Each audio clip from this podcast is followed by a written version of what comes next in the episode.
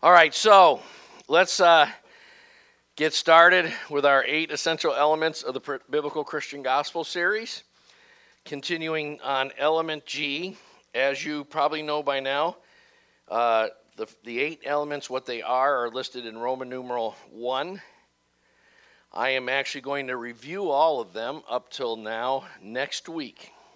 This will be the, technically the last week on element 6 it's element 6W elected, chosen, foreknown, and predestined. Now, element 6 is all about receiving Jesus Christ, responding to the gospel. I also call it key components of ex- exchanges. Like we, you have to exchange your life for Christ's life. This modern aberration that you pray a sinner's prayer, by which you mean uh, God, and you're praying to someone less than God because you haven't even experienced the true attributes of God or been taught on them or so forth. So you have a very diminished view of God and you say, I'm a sinner with a very diminished view of sin because you basically say, Well, I've made a few mistakes. I need a little churching up or a little help or maybe a little counseling or something, but I'm basically a pretty good person. Uh, you know, come into my life, and which by which we mean you know, sit in the back seat. Don't even think about being Lord or driving. I'll just call you on you once in a while when I really make a mess of things, and uh, and so forth. But the idea that I'm going to prioritize my whole life and my values about God, church family, Bible study, uh, all these things a completely new way. Uh, I want salvation without that, but you just can't. That you can't have salvation on your terms. And so we've been really kind of trying to get to the root here of what it means by as many as received him, to them he gave the authority, the exousia, which means authority and power, uh, sometimes translated the right. Uh, no English word translates it very well. They really should two word, just use the words authority and power, uh, even though it's one Greek word, and they try to have a one to word exchange in more literal equivalent translations. But uh, as many as receive him, he gave the right to, be, to have the authority and the power to become children of God, and that is to live like God. So he's in charge of our calendar, he's in charge of our uh, priorities, he's in charge of our attitudes, our motivations, what, why we're here, what we're about, where we're going, and so forth. So we've looked at a lot of words, uh, and I can't review them much today. Um, we are uh, I noticed that most people figured out it was daylight savings time. I got fortunate this morning, and that uh, my wife had reminded me, but I forgot. So I thought I was getting up at 4:30 to finish the message, but I actually got up at 3:30, and turned out I needed every minute of it. So uh, that worked out good. So um, now, hopefully, none of us are backslidden today, even though all of us fell back last night. That, that was my daylight savings time joke. You can add that to the list.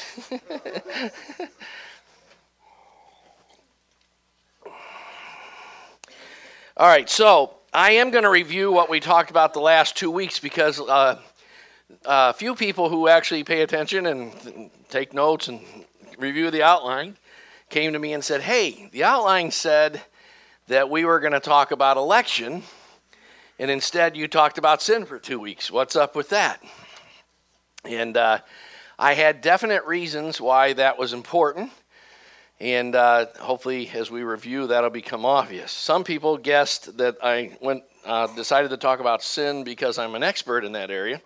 And uh, I, both in uh, theoretical or theological knowledge and experience, I'm pretty practiced in the area of sin. I know a lot about that. But that was not the reason.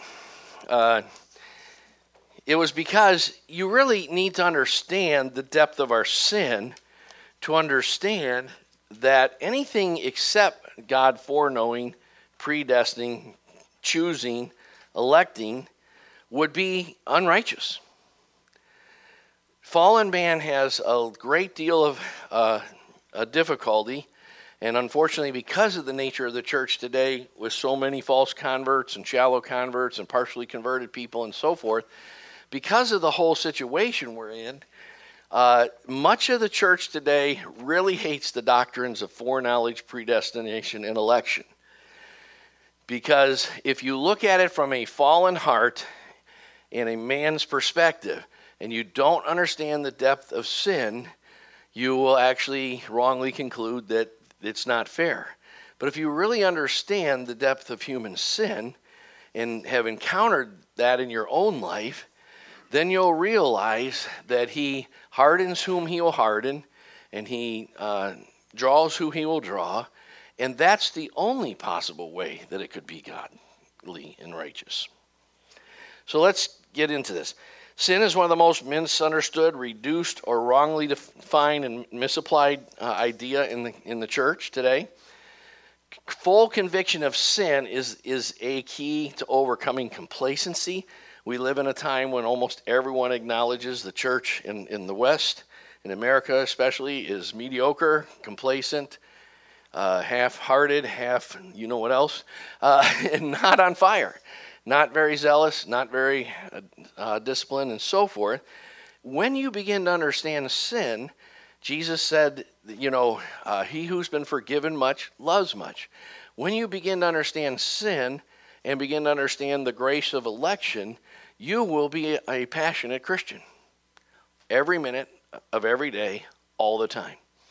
Because you will uh, totally realize uh, the depth of what He's given you. He gave you your life back when you were dead. So we looked at original sin, which tends to be the Catholic idea of sin.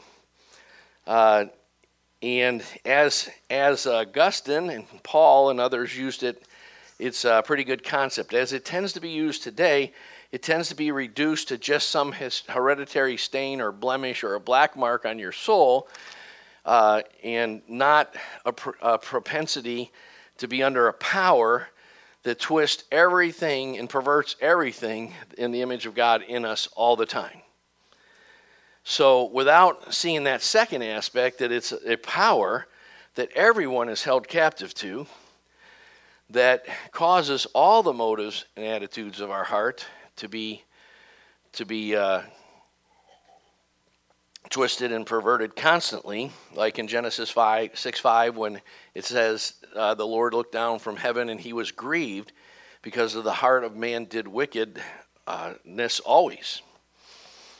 And uh, so, without understanding that, you get into a lot of false doctrines about salvation. That, and I don't have time to recover those, but those include baptismal regeneration, performance based Christianity, the whole concept of believing in indulgences that, that uh, well, we're not going to get into all that. That'll be covered in the church history class. We covered it a little bit last week. Some of you know what that is. If you've seen the Luther movie, you probably at least have a little understanding of what that's all about. And the whole, whole uh, unbiblical idea of purgatory. All of that comes out of uh, misunderstanding the depth of sin. Okay?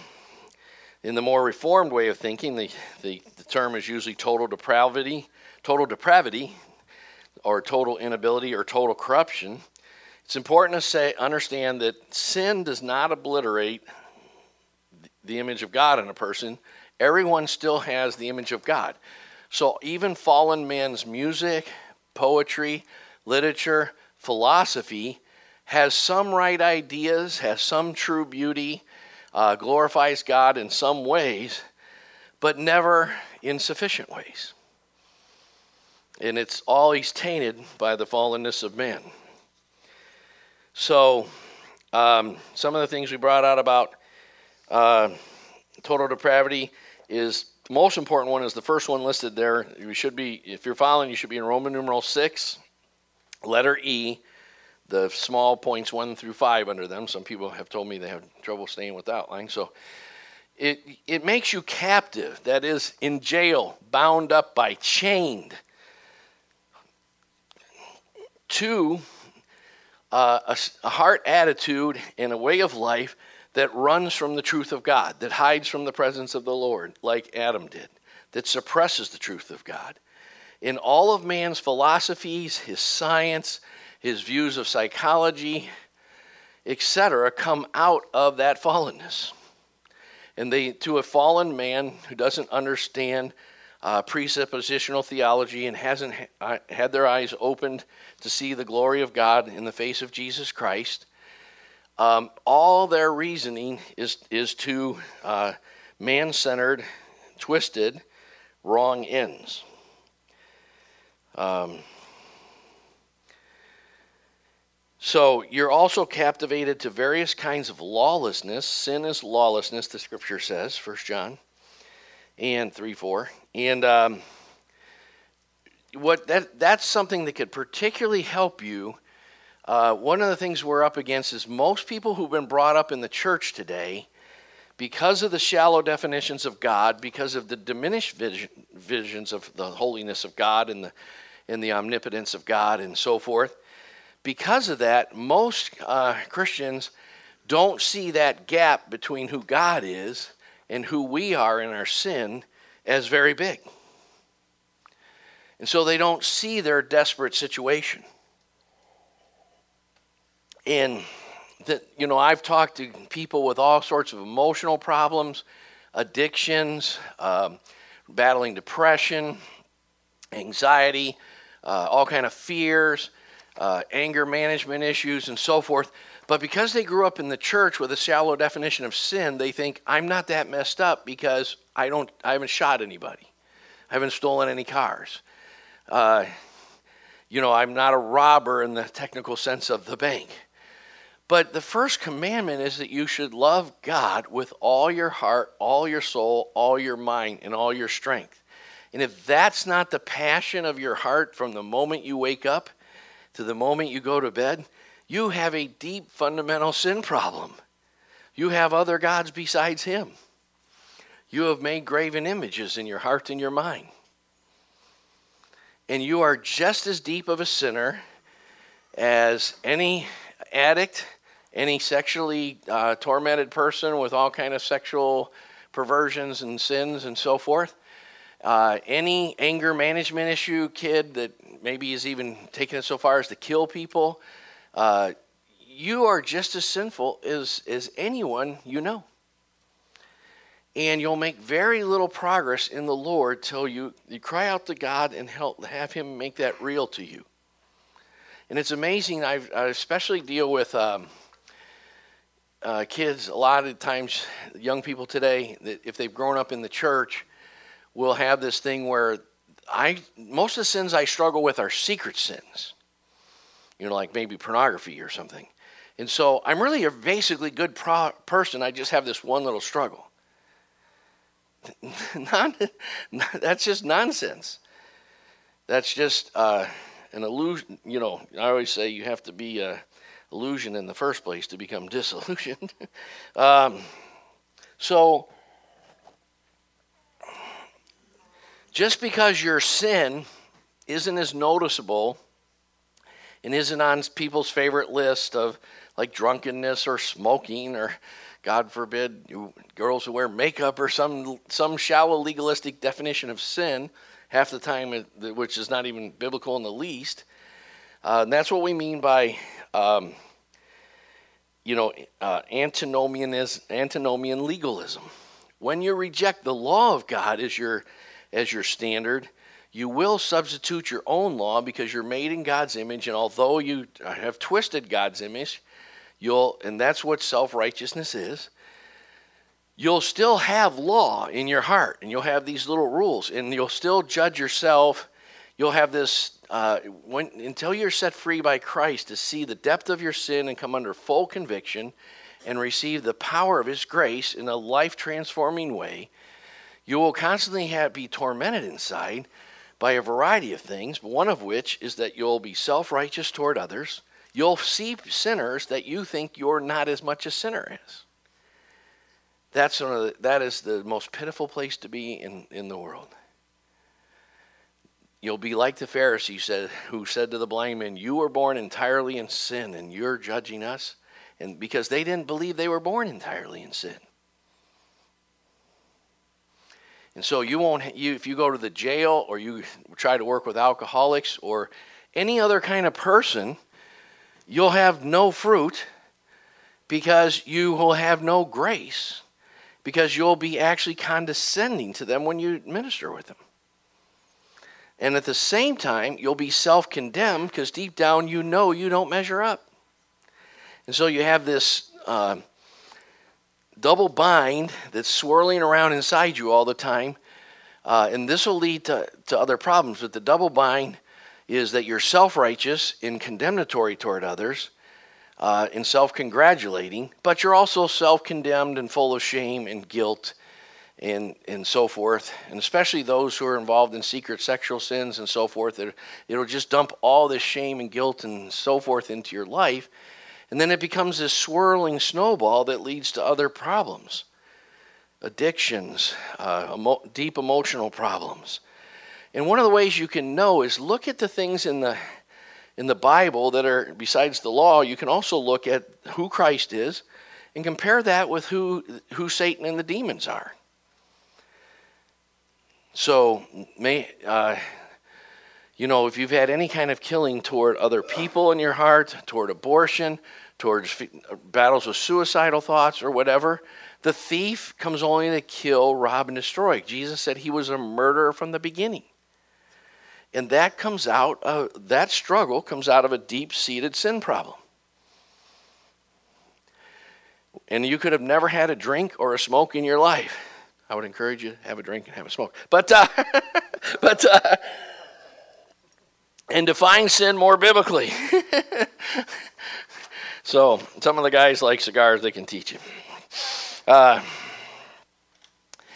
all right, so hopefully we understand like I, I can't go any further with this review or i'll not get into today's stuff. Seeing the depth of sin is the key to being on fire. It's the key to grace and it's the key to fruitfulness.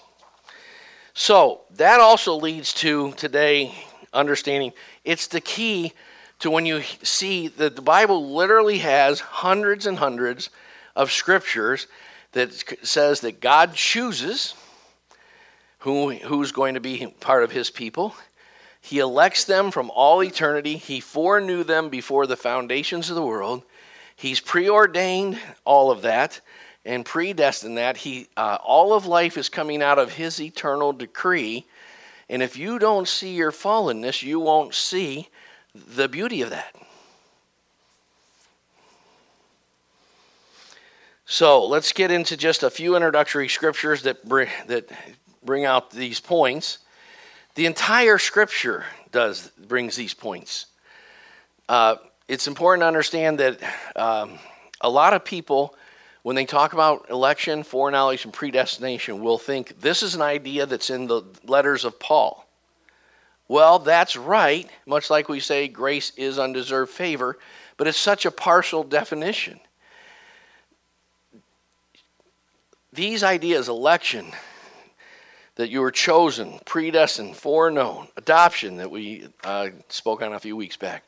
All of these are spoken about by Jesus, by the other apostles in the other epistles, but m- most importantly, they're from Genesis 1 to Revelation. They're in the whole Bible. Now, you hopefully you know by now. If you don't know, there's guys like Anvesh, Stephen, Sydney will show you how to use tools like Nathan Hager likes these things. You know, you know, you can learn how to use Bible Gateway, and you can just put in the word chose and see how much you know things got. Put in chosen, uh, choose, put in elect, put in for no, for new things, and see and see how many verses you come up with. Hundreds. So let's just uh, touch on a few of them since we want to make sure people understand this didn't come from Paul, but Paul's ideas came from Jesus. Uh, Jesus said in John 15, 16, You did not choose me. Now, how many people prayed a sinner's prayer and made a choice to receive Christ? Hopefully, everybody in this room, right? But you did that because He chose to give you the grace to do that. you did not choose me but I chose you and appointed you. We have part of our reductionist theology today is we separate uh, the we check, separate regeneration and conversion from calling to be a part of God's apostolic ongoing mission in Christ, in His church. He never calls, even though you have to respond to the call one person at a time, when you respond to that call, you are immediately part of the family of God, and you are immediately called to be a part of a family. And what family you're supposed to be a part of is not based on finding a church you're comfortable with, which is a great modern heresy and this really, really disgusting doctrine. But find out who you're called with in terms of things like who is representing the full scriptures and the mission of God more accurately, who will challenge you to grow more, who will help you restore the image of God, and most importantly, who will help you get to a point where you're a fruitful disciple, living an entire lifestyle of mission.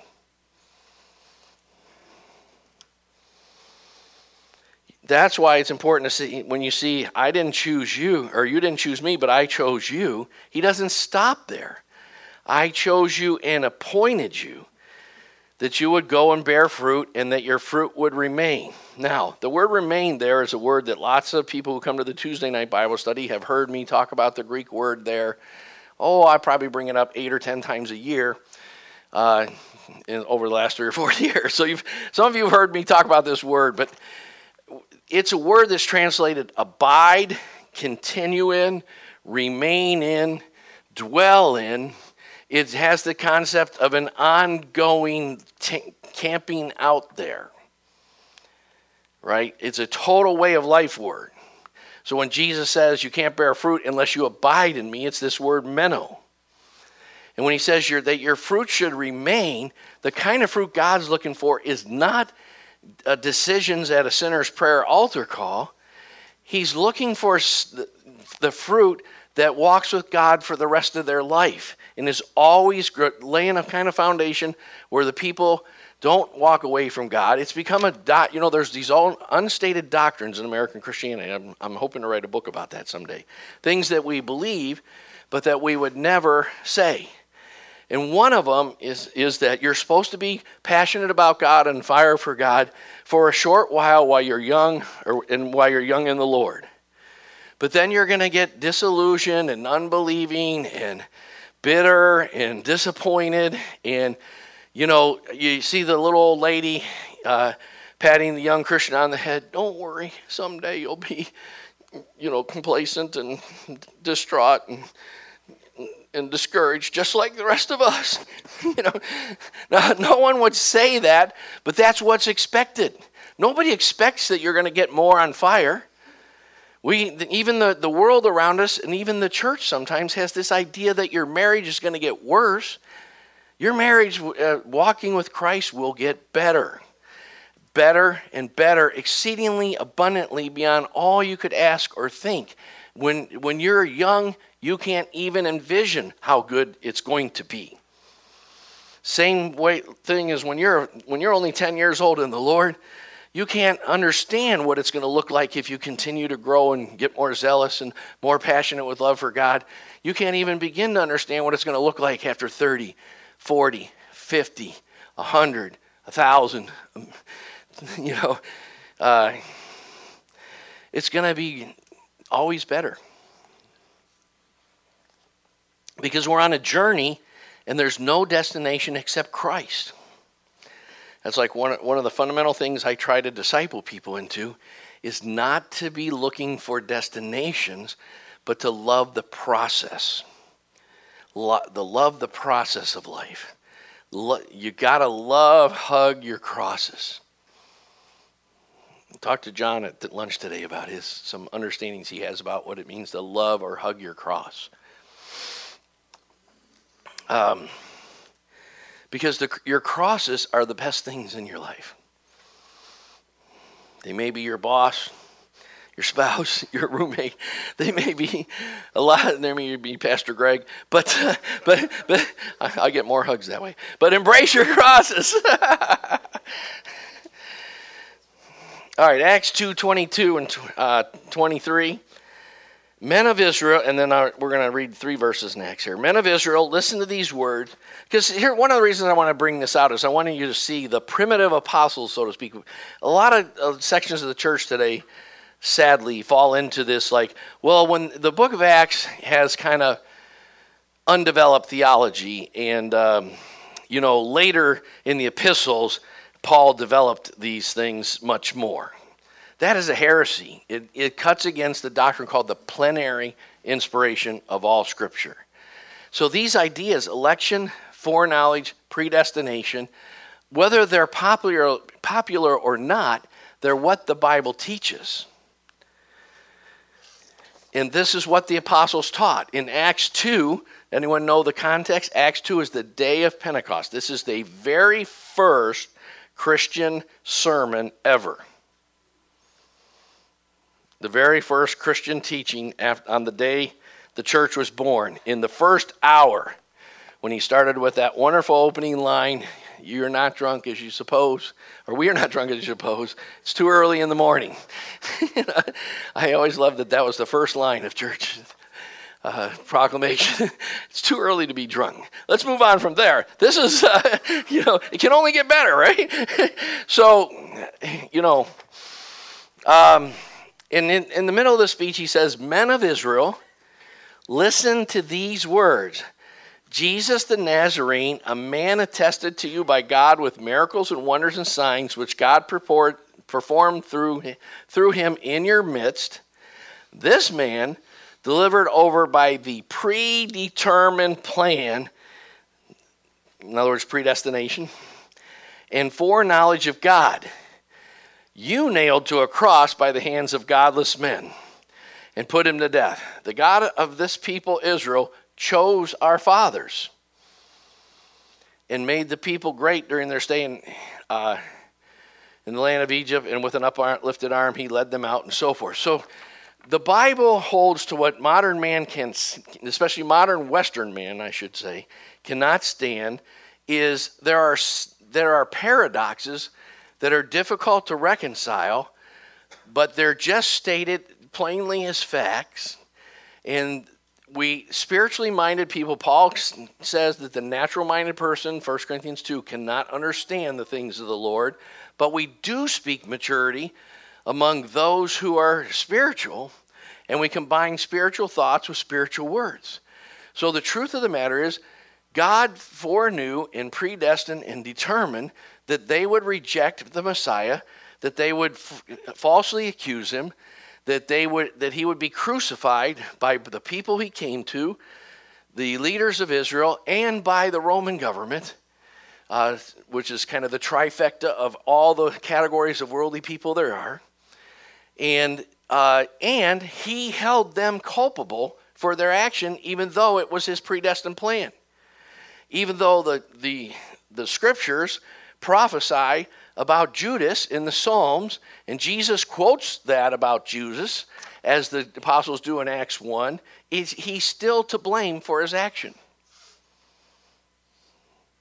Now, you go figure that out because that's what all kinds of theological debates are about, but you're required to believe that, period.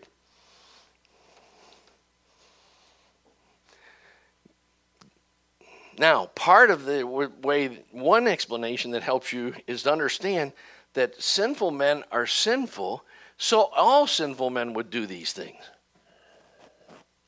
Anyone who's not a betrayer of Christ, anyone who didn't crucify him, uh, anyone who's not in the crowd shouting, crucify him, or so forth, if by God's grace you've been turned into a lover of God, he was under no obligation to do that in your life. All men are locked up under sin, as Romans 3, the whole chapter makes very clear. And God's not required to save any. So, those, uh, you know, so when you start thinking about fairness, it, if God was fair, as we think of fair, he would have just let everyone perish. But God's justice is triumphed over by his mercy as the scripture says. So he uh, worked out an elaborate, predetermined, eternal plan called in Hebrews 13:20 the eternal covenant of redemption for us. And he calls and, and reconciles to himself though, who he will. And he chooses them and appoints them to bear fruit. If you're called of God, you know, I, I got to hear Roy's testimony when Roy first uh, uh, turned to the Lord and it was interesting that like when he encountered God in sort of unusual ways, it uh, and and he's like like knows it's true, and he had this sense of what he was called to become right from the beginning. Now the key in the Christian life is like Paul said, I King Agrippa, I was not disobedient to the heavenly vision. What happens today is most people are given a sense of calling, but we never get to it. That's what Jesus is saying when he says, Many are called, but few are chosen. Most people have this sense of calling, but they don't actually pay the prices they need to, to, uh, to pursue the caller as fully as he wants. You know, the, the issue in life is we all want to have goals that are this big, and we want to estimate. This will kill anyone listening to it on audio. I'm holding my hands uh, two feet apart. But then we want to estimate uh, that it would take this much effort, six inches, to get there. We do that with every area of our life. Pursuing God, you know, I'm on a diet, so I'll have one less scoop of hot fudge on my sundae. and I'll have and I'll have the large size of fries instead of the jumbo large size of fries. Or something. You know, well, that's not going to get me there. You're fooling yourself. You don't believe it. All right. Um, Acts 4:28 basically again the apostles tell the, the the Sanhedrin that God that you delivered up Jesus to death and that you are guilty culpable before God for it you're murders and it was God's predestined plan that you would do so and God anticipating this objection I can't I can't get into it because it's too long a chapter but read Romans 9 10 and 11 but in Romans 9, Paul deals with the, the, the, the, fleshly, sinful objection of fallen man that's so prevalent in the church today. Well, how is that fair? If, how can we be held accountable if we didn't resist his will? And Paul just says, Who are you, O man, to answer back to God?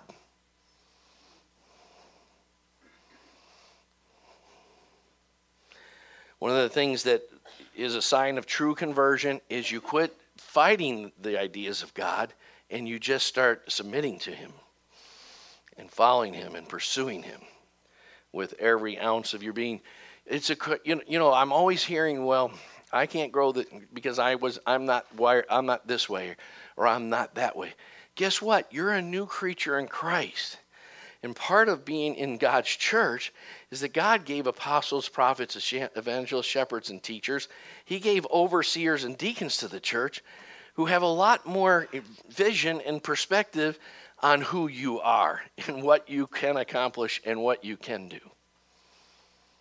That's like a godly father is a, the whole point of godly fathers in the Hebrew culture was to say, You think you can go this far, but I know you can go this far. People listening on audio, six inches to two feet again. And and this is this is what you're destined to become and these are the prices i'm going to require of you at a young age to start getting you to have the steel in your soul to get there now unfortunately in our culture because our culture is so shallow a lot of uh, fathers don't uh, understand their role that way so they're emotionally unavailable or don't don't spend enough time with each kid individually and and they don't have standards you, God doesn't want you to have standards of you can't drink or you can't smoke and legalistic stuff. He wants you to He wants you to help them become the Paul, the Peter, the uh, Saint Monica that you are supposed to become. Do that one in for Tiffany. But uh, you know, a father calls you up higher and helps you understand how to find the grace to do it because our flesh is always saying, I can't do it. Make my bed. I can't do it. I can take out the trash. I can't do it, Daddy. I'm only four years old. You can learn how to do the dishes when you're four years old. And one of the things any parent knows, every parent knows this, uh, it's a lot harder teaching your kids how to do chores than just doing it for them. You see, and that's why, like, rampant in, in, in the evangelical church today, kids are going to college without basic skills of, of knowing how to solve problems and live life and take care of themselves financially, time management wise, uh, pri- setting their priorities, how to study better, and so forth, because their dad didn't prepare them. Don't you dare leave any of that stuff up to the public school to do. Public school is, is bound up by uh, federal laws about taking certain kinds of tests, and it teaches to those tests, and it does not at all develop in your child a desire to seek God and to know lots of things just for the sake of loving knowledge. And, and correlating that pursuit of knowledge to a life of character. Some, please turn off your phones, people. So, uh, boy, I'm running. I get it. So here's some other scriptures. Exodus 9, the Lord hardened Pharaoh's heart. But then he told him that he rebuked him for still exalting himself. See? Proverbs, the king's heart is in the channel, is like channels of water in the hand of the Lord. He turns it wherever he wishes. You know, you can even pray for our ungodly politicians. So, please turn off your phones. Okay. Um, now, I, really want to hit this verse. 2 Peter 1.10 says, Therefore be all the more diligent to make certain or confirm or be sure about his calling, that is his election of you. So this doctrine is important because the Bible, Peter is telling you, make certain you understand that you were elected and that this is a deep foundation of the fabric of who you are and how you relate to life and, and so forth, so that when trials come, you know they're from God. You know they're an opportunity. So you'll never grumble or complain or whine again. Guess what? In heaven, there's like a sign on the way in no whiners. so, no whining. No, it's true. Our fresh flesh loves to whine and complain and because we love to see life from our point of view and we love to have so much pride that we think we deserve something better. Anyone who has anger management problems, it's rooted in you think that life you deserve to have life go your way. You don't deserve someone to cut you off highway. Anyone who has grumbling and complaining problems, is a very selfish person that needs to be set free by the gospel because you think it's supposed to be your way. You want life to be sponsored by Burger King. but it's sponsored by the real king. And he doesn't let you have it your way. Romans 8, uh, look at all those words underlined called, purpose, foreknown, predestined justified election. Now, I, the remaining time, I'm just going to try to hit four reasons why this doctrine of election is important. I can't really develop enough about election and foreknowledge and predestination if you don't believe in it to convince you, but I would encourage you just to get before God and study Scripture. Because if without that foundation, you have a very diminished view of who God is, as, as, as compared to what the Bible presents him to be and you have a very diminished view of your own sin and your own need for grace. And that will be at the heart of your struggle to be radical Christian. Uh, number one, the doctrine of election is necessitated by the doctrine of total depravity. God is not obligated to save anyone, but rather, as Romans 3 brings out, all men are shut up under sin. Now, we've dealt with that enough, so I'm not going to develop that one much more. Number two, only basis for humility and graciousness. We've dealt with that one as well. Okay, and without seeing uh, both the depth of sin and the grace of his election, you can't deal graciously with others.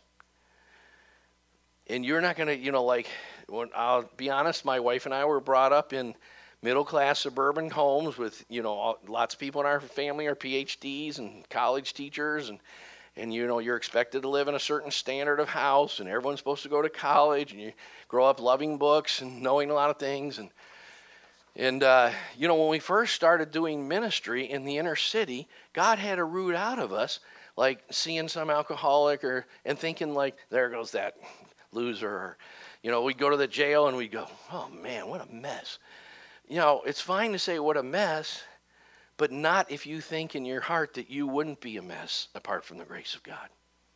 You'll have nothing to offer them. Understanding election and God's choice of you, and that, that you didn't choose Him. If you don't, if you that leads to the next th- point, uh, evangelism. If you don't see that he, that He chose you, if you think you actually chose to be a goody two shoes or or hopefully you've gone beyond that now. You're finally chose to be a real Christian. You know, but yeah, I'm always dealing with people who like think they're a pretty good person because they never did this and this and that. And it's like some of the people who are the farthest from God are like that. Because you know, the Bible says that, that the Lord knows the proud from afar. And Derek Prince used to say, and that's where he keeps them. See, when you still have some self righteousness and you don't understand that you would not have chosen God, one of the things that hopefully you, if you're not, I would say you're not really converted till you've gone back, like the children of Israel, when they were in the wilderness, various circumstances happened, and sometimes they had a, a, a backslidden, uh, sinful interpretation of Israel. Oh, I would that we were back in Egypt where we had leeks and onions and, and uh, so forth. Your flesh has an interpretation on who you were. And if you're still listening to that interpretation, you're probably not converted fully yet. You're probably not really a born again Christian. You need to understand the depth of the gospel and understand that um, that you know you you, you just got to see that you didn't come to God; He had to corner you you know, I always mock this, but you hear in churches people give testimonies. I've been searching for truth all my life. And I just want to, and last night I found the truth. I found Jesus. And I just want to stand up and say, Liar! You were running from truth all your life. And he finally got you to a place where you were poor in spirit somehow. Even though that was a lot of work on his behalf, on his part and he got his foot on your neck, and you finally said, Oh, I loved Jesus all along. I was righteous from my youth up. I sometimes say that to my wife when we're getting around, because she, she knows what a scoundrel I have been and still am. She just looks at me and tries to distance herself in case there's any lightning bolts come.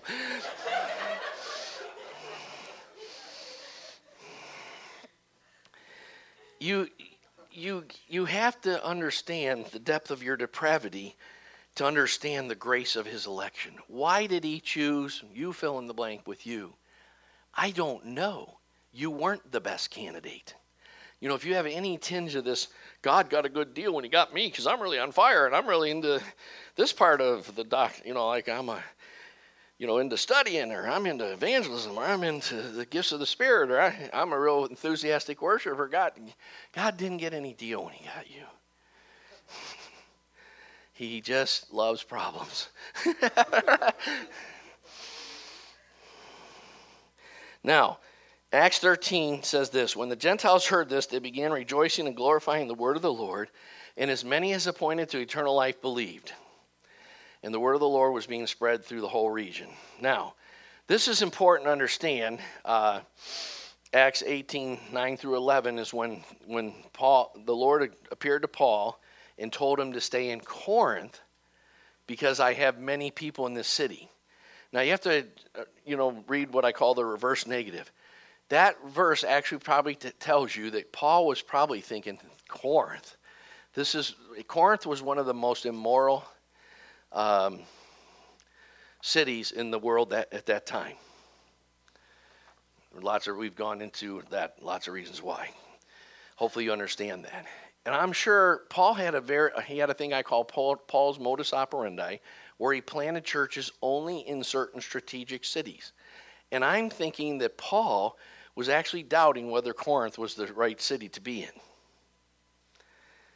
Because on the surface level, it's, it's, uh, it was the, the capital or the, what, the provincial city of the province called Achaia. So it'd be like Washington, D.C., well, not, it'd be like Columbus, Ohio you know, and so there was great learning there and philosophers and great wealth. And there was, because it was a seaport city, there was homosexuality, lots of worship of, of sexual gods and other kinds of, for, you know, pagan cults. And, and there, there was high divorce rate and high in slavery, you know, slavery.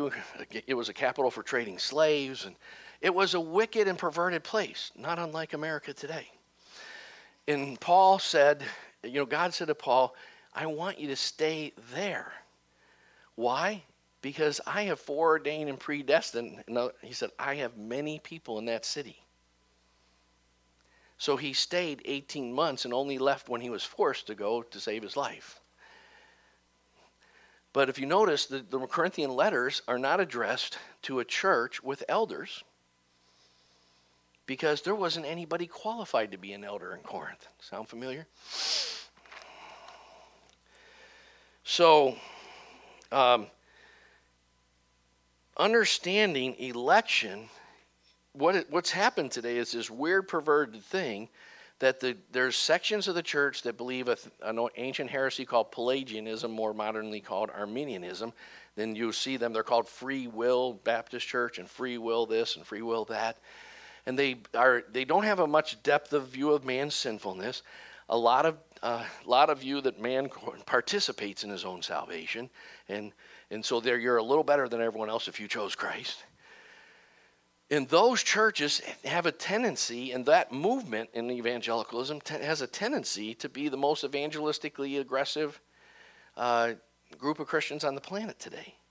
And the people who, who know better, who understand that God elects and foreknows and chooses, uses that as an excuse often not to do evangelism. But it's the only reason to do evangelism. We don't do evangelism because of the poor lost sinners. We do it out of our love for God, and He commanded us to in our obedience. And we know there will be fruit because He's chosen there to be fruit. Does that make sense? I'm past my time, but I really wish I had given myself a little more time to develop that. Now, I don't have time to develop this, but those of you who've read Eschatology of Victory or Paradise Restored, those of you who are beginning to understand what postmillennialism is, which is the true uh, teaching about the end times, I gave you a bunch of scriptures there if you want to get started with some of those. Um, it's God's foreknowledge in election is the only basis for that. Because if you look at our, our first and second Corinthians culture around us, and your faith is based on what you see, you could never hope that all the worlds will be changed into for Christ, all the nations and all the cities and so forth. But if you go by what the scripture says, which is what it means to walk in faith, it's very clear that there will be no end to the increase of his government or of his peace. And the knowledge of the glory of God will cover the seas the, the cover the earth as the waters cover the seas. And all of these things are clearly verses about what God's going to do before Jesus returns. Amen.